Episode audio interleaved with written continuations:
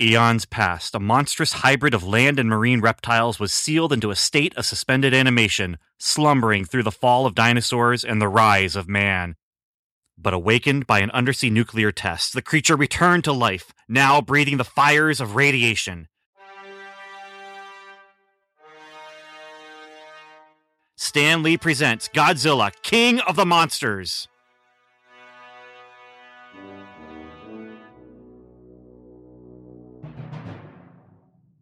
The Comic Book Time Machine presents Marvel's Cosmic Comics, exploring Marvel's licensed sci fi and fantasy during the Star Wars period. Episode 110 Fugitive in Manhattan Godzilla, King of the Monsters, issue number 18, cover date January 1979.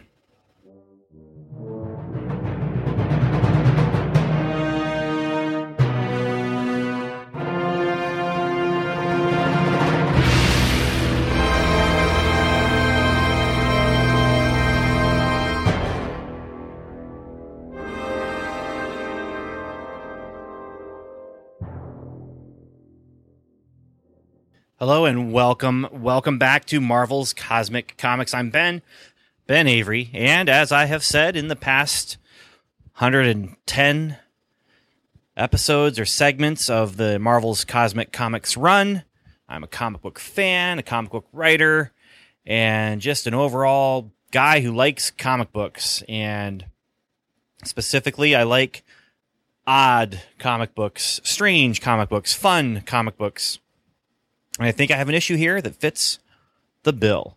Now, for those of you who are new to this feed or new to this podcast or whatever, here's what Marvel's Cosmic Comics is and what it means. Basically, Marvel publishes stuff that are superheroes and things that they create in house, but then every once in a while, to capitalize on the name or to promote something with someone else or to, um, I mean, really, there's there's a lot of different reasons to do so, but sometimes they would publish things that are not owned by them, like Godzilla. Godzilla is a Toho production, a Japanese uh, film produce, production company, and Marvel went entered a deal with them to produce Godzilla-based comics. Now, difference is, um, unlike say Star Wars, uh, this one fully embraces the fact that it is in the Marvel universe. And we're going to find out more about that as we continue with the discussion of this particular issue. So we are kind of continuing a theme here in Marvel's Cosmic Comics with uh, Micronauts having been in the last episode. In this episode here, we're talking about another small hero. Well, sort of. I mean, the, the title character becomes small in in this episode, in this issue. And of course, it happened last last issue. In fact, let's let's talk about last issue. I mean, let's let's recap things here. Let's what has brought us to this point here in issue number eighteen of of Godzilla King of Monsters. So previously in Godzilla, Rob, not the Kenny, but totally the Kenny, Takaguchi, stole a giant robot called the Red Ronin and somehow connected spiritually to this robot thing and then crashed it in a battle. And with he also has something of a spiritual connection to Godzilla and he tricked Godzilla, calling Godzilla into a trap. Uh, that trap used Pym particles to shrink the mighty beast down to the size of a house cat, which allowed him to be captured by S.H.I.E.L.D. Now, Dum Dum Dugan, meanwhile, has come around to the whole I don't want to kill Godzilla anymore side of things, along with Gabriel Jones, Dr. Takaguchi, Rob's grandfather, and a new scientist character named Dr. Hawkins. Um, meanwhile, we have Agent Jimmy Woo, who is in love with Tamara Takaguchi, but has trouble expressing his love and hasn't had a chance to really have a, a good, quiet moment with her to tell her exactly how he feels. And so those are those are the main players here, and they are all on this great big giant shield helicar- helicarrier called the Behemoth. Now, this thing was created to carry Godzilla, but they no longer need its size because Godzilla is now, like I said, the size of a house cat. And that is where we find ourselves as we begin this issue Fugitive in Manhattan. Uh, the writer is Doug Moench. The uh, penciler is Herb Trimpe. Inker Daniel Green, letterer Diana Albers, and colorist I want to say Sean Bean, but it's Ben Sean, uh, not Sean Bean. By the way, I saw a really funny meme about Sean Bean recently, where basically saying you can't have it both ways, having the Sean and the Bean, and you're spelling it with the E A N, but they they are pronounced differently. Uh, it was a lot funnier when I saw it uh, than when I explained it. So anyway, so we start our issue, and Godzilla is in a cage the size of a bird cage, and, but despite his size, he's still a mean something something. Uh, he attacks Dum Dum through the bars with his tiny little atomic breath and frying Dum Dum's cigar. Dum Dum is not happy about this, but someone else is more unhappy, and that's Rob. Because Rob feels like a traitor to his friend Godzilla. Yes, uh, he feels bad that he tricked Godzilla into a trap that caused Godzilla to be shrunk down so that Godzilla couldn't destroy things anymore. Just you know, forget about intention. Godzilla will destroy things just by walking through things. You, he has probably caused the death of just a few dozen people unintentionally since the first issue. I mean, we didn't see it. Uh, although no, there's some places where we saw things that there was no way that people escaped that or that everyone escaped it alive. But, you know, that's beside the point as far as as Rob is concerned. So Rob goes to where uh, Tiny G, not Big G. Rob goes to where Tiny G is being held, and he asks for Tiny G's forgiveness, and he tells Tiny G everything's going to be okay. And it's almost, I, almost get a um, of mice and men kind of vibe from it, where he's, you know, tell me about the rabbits, Rob and and Rob is just kind of telling him, you know, you're going to go to this place and it's going to be wonderful. It's going to be great for you. It's going to be incredible. Um, Tiny G growls in response. Quote: A small, soft-throated roar of trust or hate. It's a good question. Uh, so Dum Dum's unhappy. Rob's unhappy. Uh, Godzilla is unhappy. Meanwhile, there are two others who are unhappy. One is Jimmy Woo, who is uh, another of the agents here of, of S.H.I.E.L.D., and the other is Tamara Takaguchi. Um, Jimmy Woo is unhappy because he just wants to tell Tamara how he feels, but can't get a chance, and he tries again. But Tamara is more worried about Godzilla and Rob and completely clueless to Jimmy's feelings. So then later, they are carrying Tiny G off the helicarrier, and you'll never believe what happens. Dr. Hawkins drops the cage, it pops open, and Tiny G pops out and into the river. This is impossible because this cage is meant to hold something like a small Godzilla. So Dum Dum Dugan uh, deduces that someone tampered with the cage, and he confronts Rob. And I'm going to go ahead and, go ahead and read the exchange that they have. Dum Dum says, Yeah, unless someone unfastened the spring catch. All right, Rob, you little pint sized lizard lover. Let's hear it. Did you unlock that cage? Rob answers, I, I don't know. I thought about it, but I knew I shouldn't. It was real weird. I was talking to Godzilla and feeling sorry for him, feeling guilty, and I I went numb. Numb? Yes, I went into a trance. I just don't remember. and so uh, Dum Dum responds, I, I think the way we all would respond or are responding if we are reading this of all the lame brained excuses. Well, there ain't no more time to waste. That thing's loose in the city, and there's no telling where he is by now. so they just leave it at that. Uh, and it gets left at that for this entire issue. I don't even, well, we'll come back to it, but I don't know if they ever come back to it. I don't remember. I mean, I've read this before, but I certainly don't remember this whole trance thing that Rob is talking about here. Is it like he's so overcome with his feelings? I, I don't know. I just don't know. It is weird to me. Anyway, Dum Dum's right. They don't they don't have any time to waste. They don't know actually if they have 24 hours or 24 days before Tiny G becomes Big G once more. Uh, the Pym particles have been used on humans, so they're able to know how it would work on humans and what kind of, of timing we have here.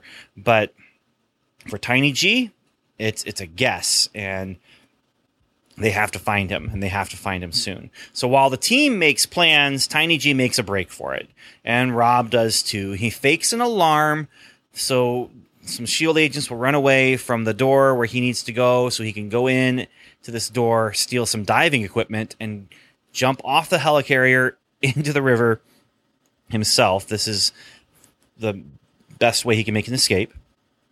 And yeah, Rob. We're going to talk about Rob. Anyway, Tiny G is making his way through the busy city streets, and he finally finds his way into the sewer and we get a battle because he is confronted by another monster a rat. Now, the battle is only two pages. Actually, two and a half pages if you include the death scene, but Tiny G emerges victorious. Of course. And then Tiny G hears a familiar voice. It's Rob. And Tiny G responds and leaves the sewer and finds Rob but then he also endures the spasm of growth, bringing him up from about, you know, a foot and a half or so to match Rob's height. He's now four feet tall. So now what? Rob is fearful, and I think that that's uh, probably a legitimate response. And so he yells at Tiny G, or not as tiny, Tiny G, to stay back, and not as tiny, Tiny G, growls in response. A louder, quote, rough throated roar but again, of trust or sheer hate. Dun dun dun. And that is the end of that issue. And all I have to say, I mean, there's actually quite a bit that can be said about this. Um, it says for next issue, Godzilla's New York adventure continues with among among other improbabilities, the brawl on the docks, and we'll you know find out more about that. That is something I do remember from my previous reading. It's one of those moments that it was just kind of a ridiculous, cool moment that it, you know. Um, I like where they go with this because this is something that allows Godzilla to actually have some more interaction with our characters. And you know, here he's actually confronting Rob, and confronting Rob eye to eye and they're on the same level. And so there's some, you know, there's some good storytelling going on here. And, you know, this is a uh, a logical place maybe to take the uh, the concept of, of Godzilla into some new and fresh places. You know, a question that I've not been asking myself much as I've been reading through this, I have some, but not much, is how does this compare to a Godzilla movie? Uh, or you know that's what I've talked about more. But the question I'm kind of asking here that's that's popping up as I'm reading this is, would this actually make a good Godzilla movie?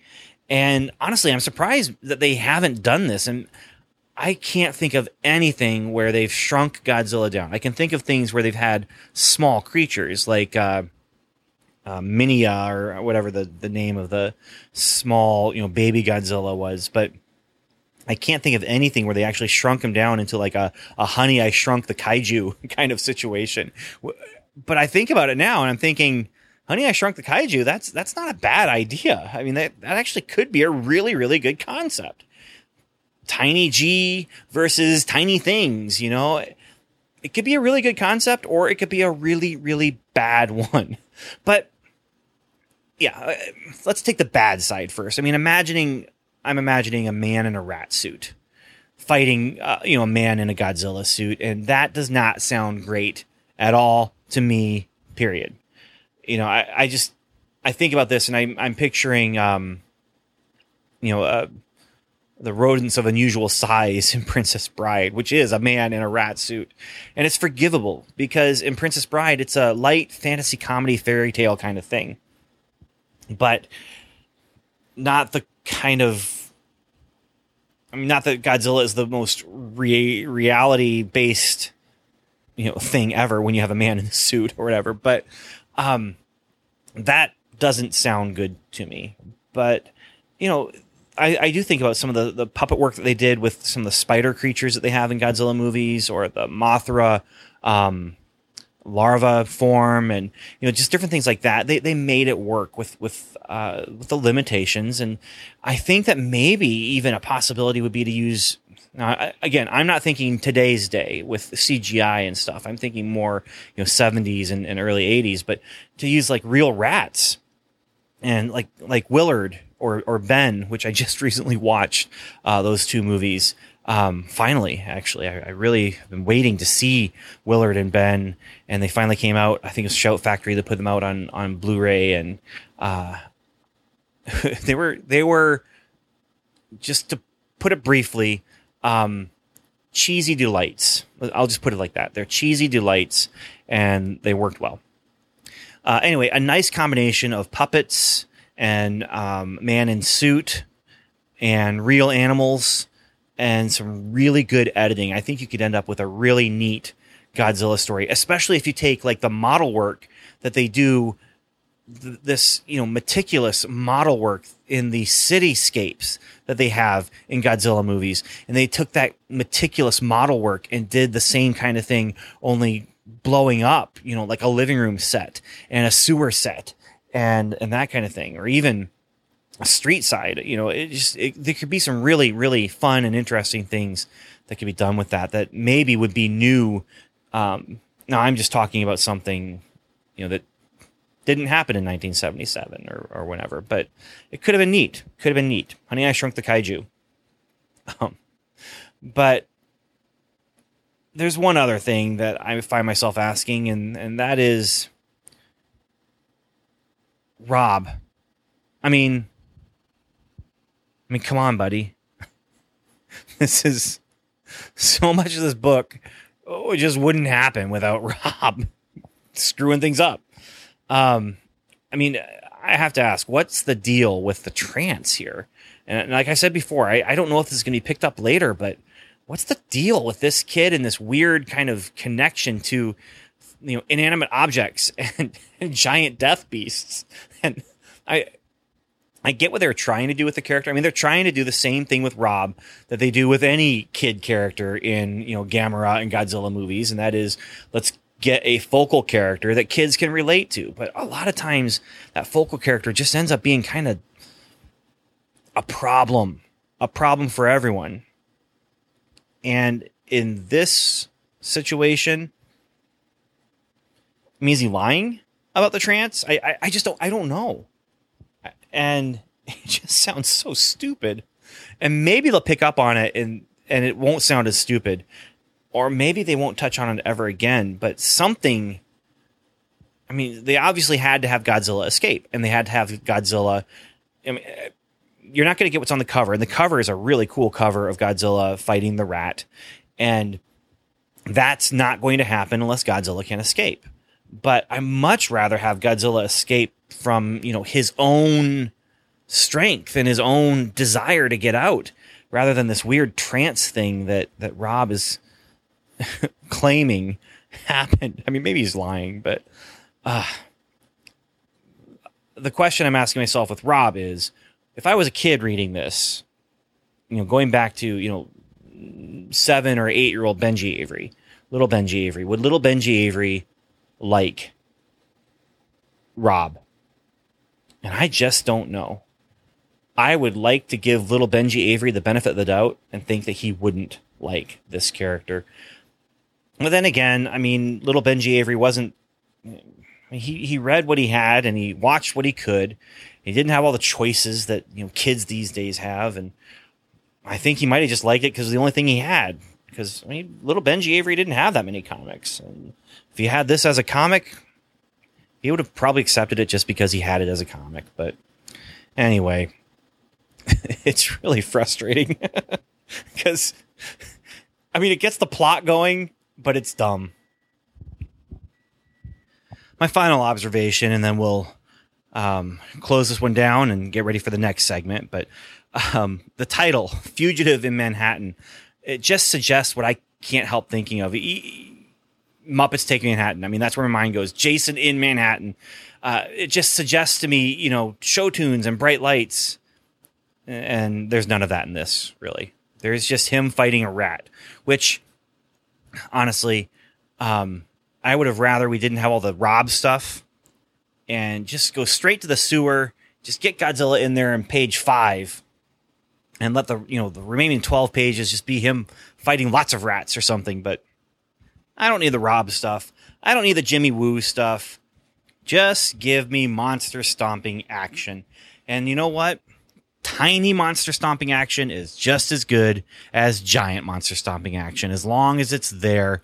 And the way they did it here with the rat perfect monster versus monster i mean anything can be a monster if you're a small enough scale so that is Godzilla issue number 18. And now the next segment will be John Carter, Warlord of Mars.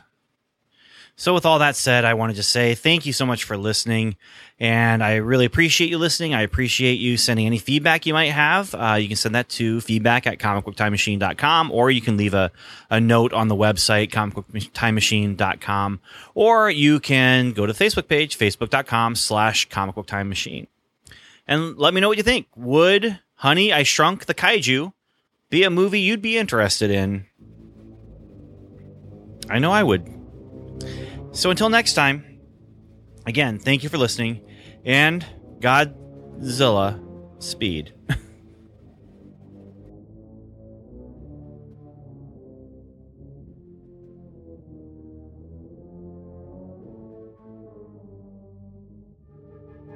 Thanks for listening to the Comic Book Time Machine's Marvel's Cosmic Comics feed.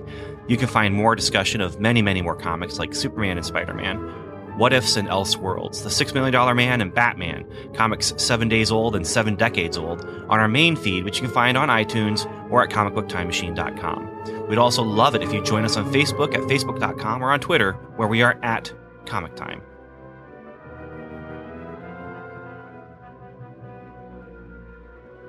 Next episode Battle at the Bottom of the World John Carter, Warlord of Mars, issue number 20.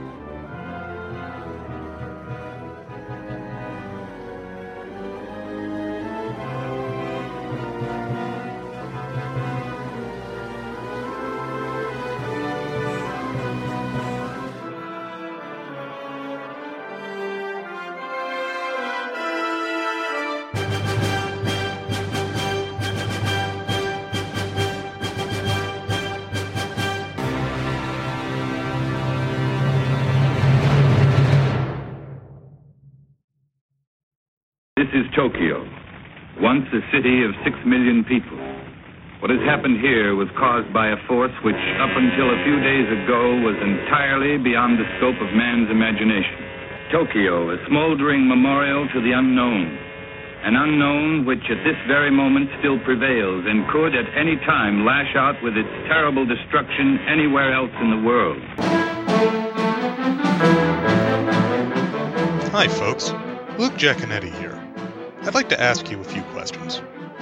Do you like giant monsters, or as they're called in Japan, Daikaiju? Monsters like Godzilla, Rodan, Gamera, King Ghidorah, or Mothra? Do you like more obscure monsters, such as Gappa or Yongari? Do you like giant heroes like Ultraman, or super robots like the Shogun Warriors? If you answered yes to any of these questions, then I think you might like my podcast, Earth Destruction Directive. I'm a dedicated fan of all things Daikaiju, and I'd like to share that with all of you. Please check out Earth Destruction Directive at twotruefreaks.com. Earth Destruction Directive, where we turn your Daikaiju dreams into city smashing reality.